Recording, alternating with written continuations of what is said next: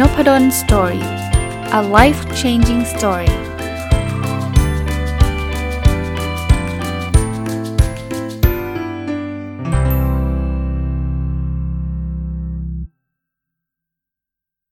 วัสดีครับ ยินดีต้อนรับเข้าสู่นพดล Story Podcast นะครับ วันนี้วันศุกร์นะครับ ยินดีต้อนรับเข้าสู่รายการ MBA Weekly นะครับ ผมมา รีวิวหนังสือเล่มนี้ต่อนะ เป็นประโยชน์หลาย ๆ เรื่อง ผมว่าได้ไอเดียสำหรับคนสนใจ อยากที่จะเรียน MBA นะครับ หนังสือชื่อว่า The MBA Compass นะครับ เขียนโดยอาจารย์โบโดเชเลลเกลมิชแล้วก็อาจารย์จอร์จดีอิเลียฟนะครับ วันนี้อยากจะมาชวนคุยเรื่องการจัดลำดับ ranking นะครับ ของมหาวิทยาลัยในโปรแกรม MBA นะครับ เป็น MBA ranking กับเรื่องของ accreditation ก็คือการรับรองคุณภาพโครงการ MBA นะครับ หลักสูตร MBA อธิบายความแตกต่างระหว่าง 2 อันนี้ก่อนนะครับ ก็ต้องบอกว่าเอาเอาเริ่มเรื่องของ ranking ก่อนนะจัดระดับหรือลำดับโครงการ MBA เนี่ย ถามว่ามันมีไปเพื่ออะไรนะครับ ranking ต้องบอกว่าเวลาคนจะสมัครเรียน MBA เนี่ย เอาตรงๆนะครับ เขาก็ไม่รู้หรอกว่าที่ไหนมันจะดีกว่าที่ไหน ก็เข้าไปดูในเว็บไซต์เนี่ยนะมันก็ทุกคนก็บอกว่าตัวเองดีหมดอะเนาะไม่มีเว็บไซต์ MBA ของใครที่บอกว่า เออ เราไม่ค่อยดีนะ อย่ามาเรียนกับเราเลยอะไรเงี้ยก็คงไม่มี เพราะฉะนั้นเนี่ย ถ้าจะไปดูข้อมูลในเว็บไซต์ของ MBA แต่ละที่มันก็เปรียบเทียบได้ยาก ทุกคนก็จะบอกว่าสุดยอด global the best กันทั้งนั้นเลย ยอดเยี่ยมยิ่งใหญ่กันหมดเลยนะครับ ทางนิตยสารแต่ก่อนก็เป็นพวกนิตยสารในเดี๋ยวนี้ก็เป็นคล้ายๆเว็บไซต์นะ จะเรียกว่าเป็นสถาบันก็ได้อะเขาก็เลยเอาบอกแบบนี้บอกว่าเอางี้ เดี๋ยวเขาทำแรงกิ้งให้แน่นอนอการทำสิ่งพวกนี้มันก็ทำให้คนสนใจซื้อนิตยสารเขาหรือว่าจ่ายเงินให้กับเว็บไซต์เขาเพื่อจะได้ได้เข้าไปดูข้อมูลได้ง่าย พูดง่ายๆว่ามันก็ตอบโจทย์นะครับ มันก็เลยมีการจัดลำดับมหาวิทยาลัยระดับโลก จัดลำดับสาขาวิชา แล้วก็อันที่ฮิตที่สุดอันหนึ่งก็คือ การจัดลำดับ MBA นะซึ่งเดี๋ยวผมจะเจาะลึกไปลึกไปอีกนะว่าเขาเขาดูอะไรบ้างในการจัดลำดับเนี่ยคราวนี้มาถึงการรับรองคุณภาพที่เราเราเรียกว่าภาษาอังกฤษนะ accreditation การรับรองคุณภาพเนี่ยจะเป็นอีกแบบหนึ่ง อันนี้เนี่ยโครงการ MBA เองอะเราอยากที่จะเป็นเราอยากที่จะบอกคนอื่น ที่มันจับต้องได้ เช่น สมมติ MBA ธรรมศาสตร์เนี่ยเราอยากจะบอกว่าเฮ้ย MBA ธรรมศาสตร์นี่คุณภาพสูงนะ ถ้าเราเขียนคำแค่คำว่ามาเรียน MBA ธรรมศาสตร์กันเถอะ คุณภาพเราสูงมากเลยนะทุกคนอะไรเงี้ย มันก็ใครก็พูดได้เนาะ มันก็ดูเหมือนกับว่าไม่ได้ไม่ได้มีอะไรที่เป็นหลักฐานที่จับต้องได้ มันก็เลยมีหน่วยงานตั้งขึ้นมา ที่เอาไว้ใช้ประเมิน คือในหน่วยงานเหล่านี้ซึ่งเดี๋ยวผมจะเจาะไปอีกนะครับ ว่ามันมีหน่วยงานไหนบ้างเนี่ยก็เป็นหน่วยงานระดับนานาชาตินี่แหละเขาก็ไปศึกษามาว่าไอ้ที่จะบอกว่า MBA MD เนี่ยนะเขาต้องดูอะไรบ้าง แต่คราวนี้มันไม่ได้เป็นหน่วยงานที่มาจัดลำดับ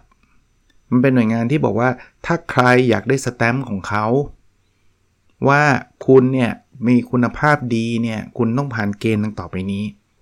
คราวนี้ อย่างโครงการอย่างสมมติเมื่อกี้ผมยกตัวอย่าง MBA ธรรมศาสตร์เนี่ยเราไม่อยากจะเคลมตัวเองอย่างเดียวไงว่าเราสุดยอดเนี่ยเราก็เข้าไปขอแอพพลายหรือขอสมัคร เพื่อให้เขามาตรวจประเมินเราแอคเครดิตเราแอคเครดิตก็คือตรวจประเมินเราเนี่ยมาให้การรับรองเราว่า เราเนี่ยคุณภาพดีจริง ๆ นะ ระดับโลกจริง ๆ นะ แต่เราก็คงต้องเลือกหน่วยงานเนะเราคงไม่เลือกหน่วยงานที่ไม่มีใครรู้จักนะ ซึ่งหน่วยงานพวกนี้เขาก็แบบต้อง establish ตัวเองหรือว่าต้องสร้างตัวเองให้เป็นที่รู้จักเช่นเดียวกัน เพราะฉะนั้นเนี่ยเราก็เข้ากระบวนการพวกนี้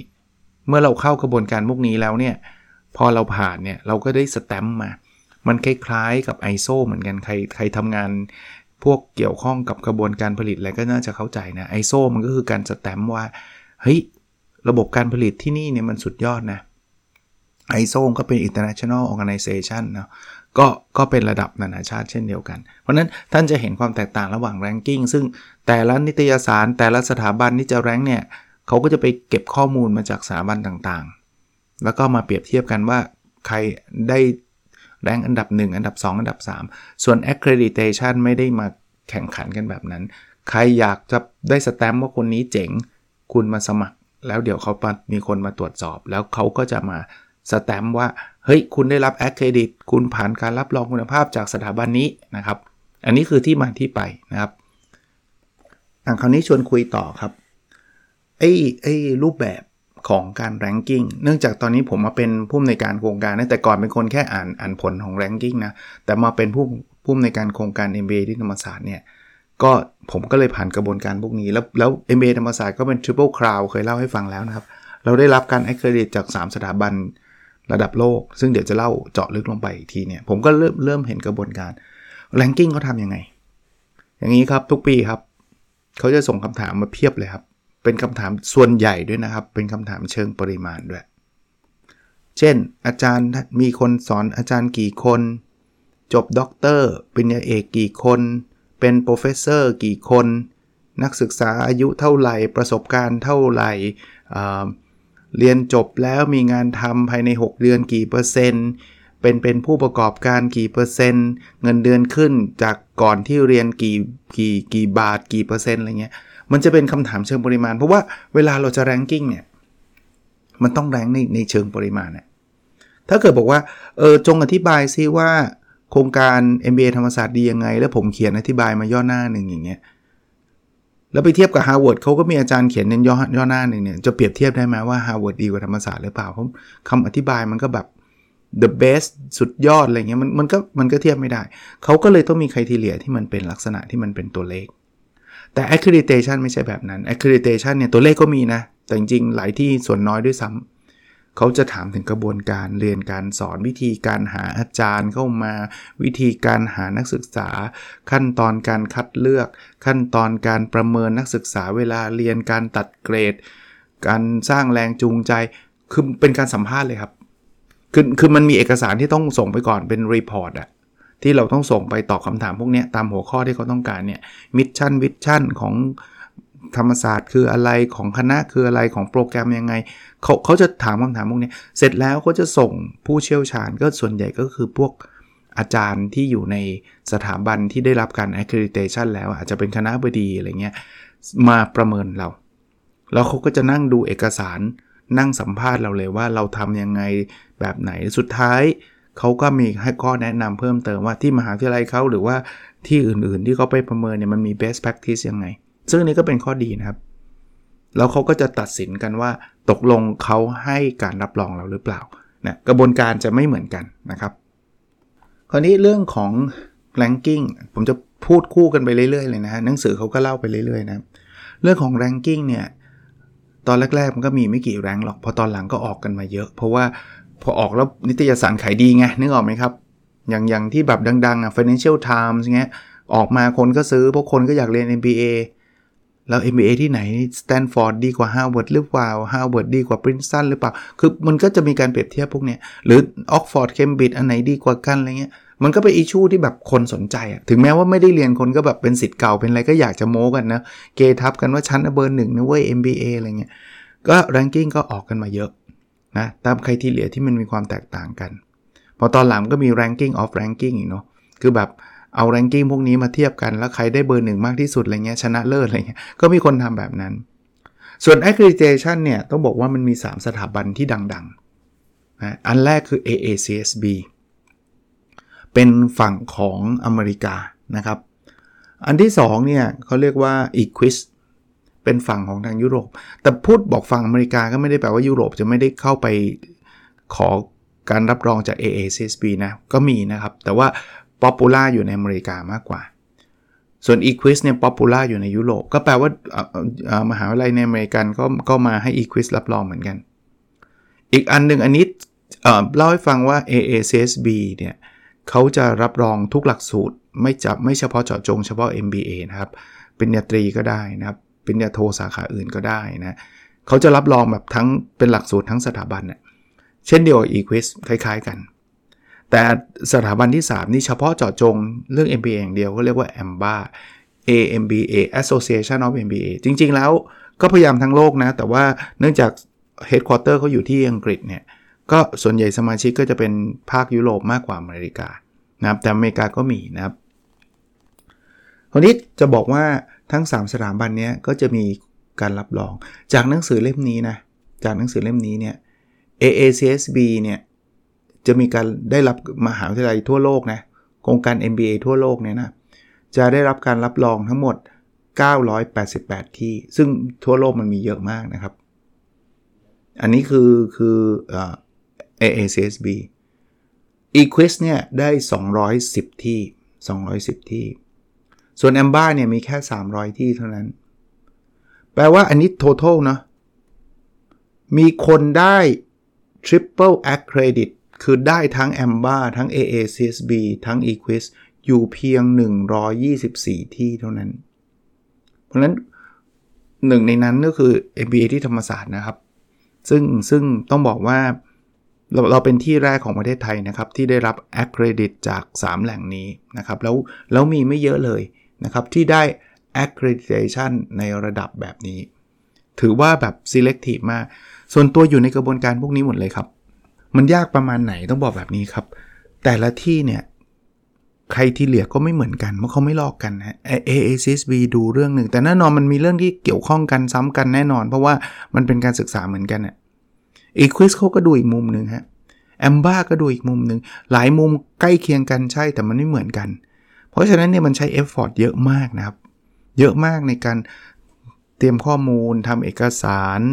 ปรับกระบวนการ มันไม่ใช่แค่ว่าทำเอกสารหลอกๆแล้วแล้วแล้วผ่านนะครับ หลาย ๆ ครั้งเนี่ยเราต้องลุกอะไรขึ้นมาทำอะไรหลาย ๆ อย่างที่เราไม่เคยทำแต่มันเป็นข้อดีเพราะว่านี่คือมาตรฐานระดับโลกครับ เพราะฉะนั้นเนี่ยผมถึงบอกแล้วบอกอีกนะ ว่าถ้าเกิดคุณอยากรู้ว่าที่ไหนดีเนี่ยถ้าฟังคนพูดก็ทุกคนจะบอกว่าดีหมดนะคุณลองดูว่าถ้าสมมุติผมผมก็พยายามจะเล่านะว่า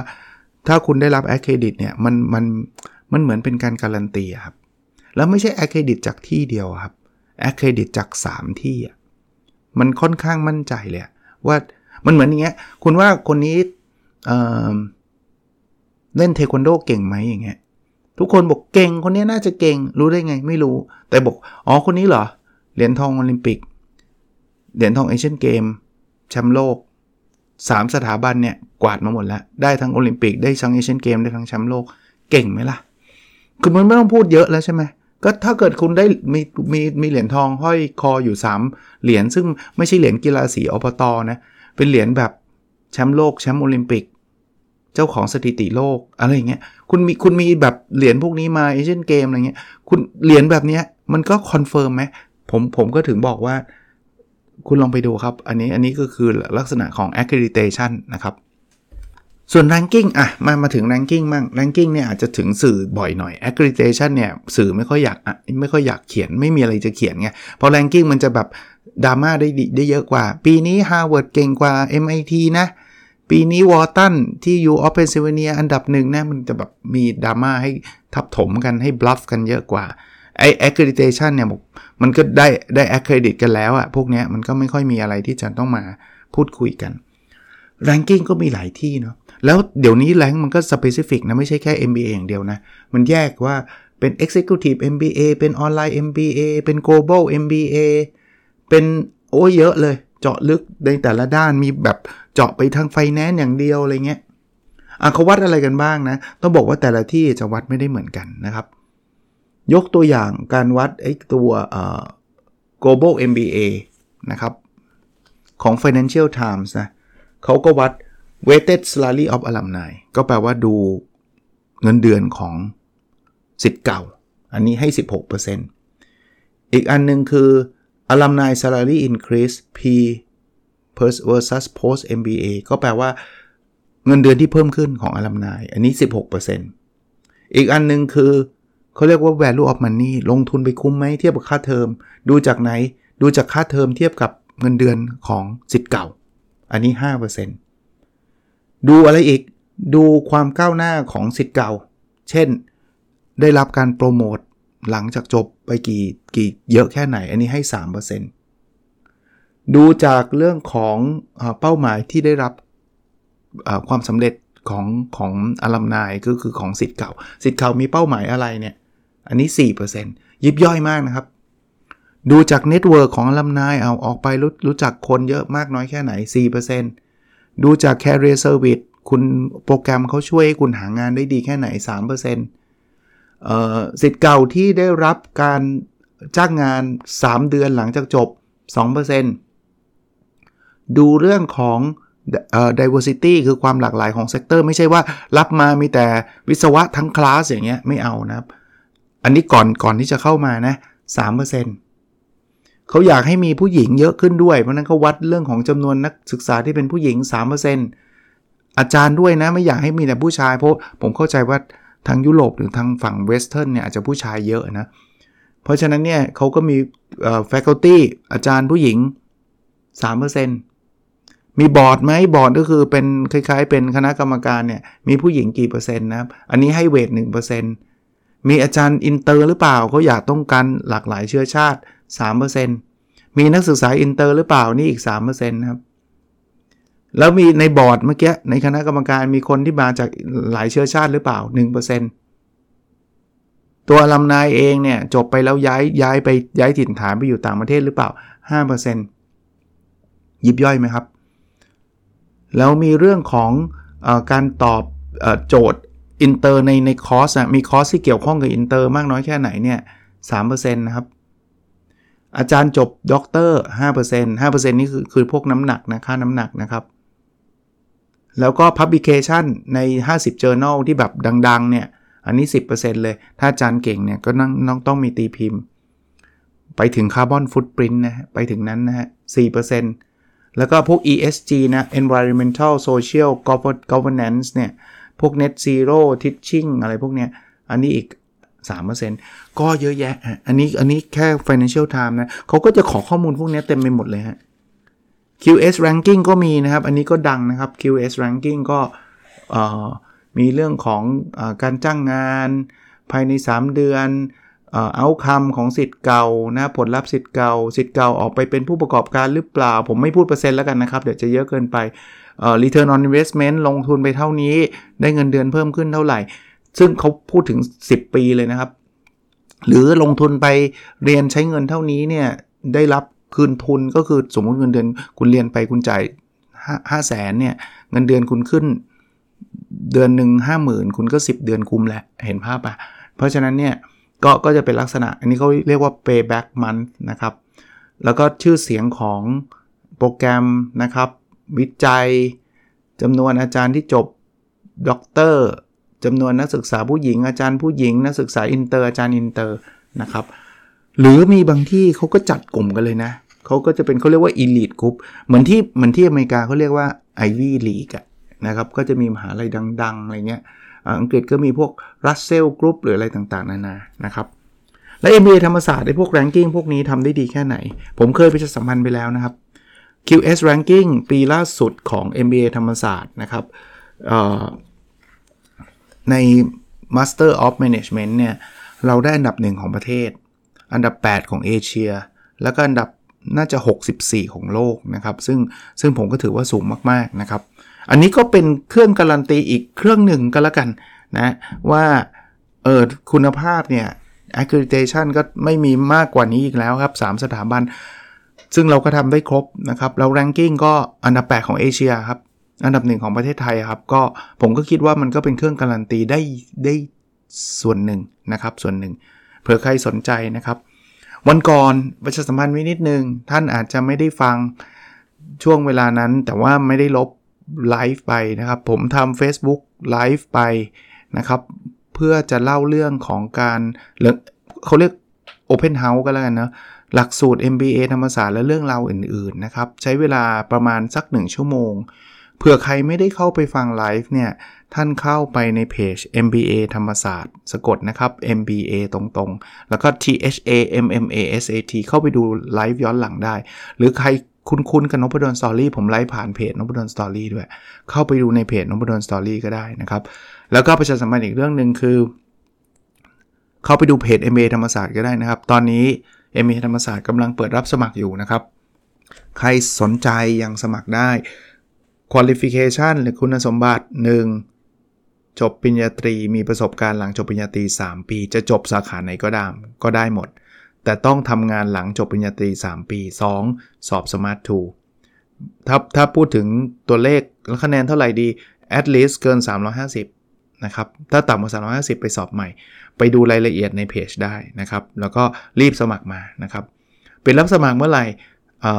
ต้นเดือนพฤษภาคม ถ้าจะไม่ผิด 6 พฤษภาคม แต่ว่าอย่าไปรอวันที่ 5 จะมาสมัคร เพราะว่าท่านไม่มีคะแนนสอบ SMART II ก็จบนะครับ ท่านสมัครไม่ได้นะครับ ก็สมัครมาก็ไม่ได้เรียกเข้าสัมภาษณ์แน่ๆ ท่านต้องสอบ SMART II ก่อนหน้านั้น ซึ่งมันมีรอบสอบของมันอยู่ รีบเข้าไปดูนะครับ ใครที่รู้จักคนที่น่าจะสนใจฝากแชร์ข้อความหรือหรือ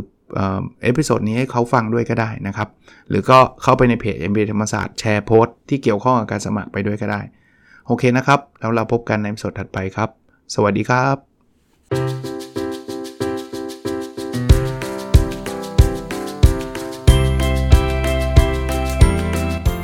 n o p a d o n Story a life changing story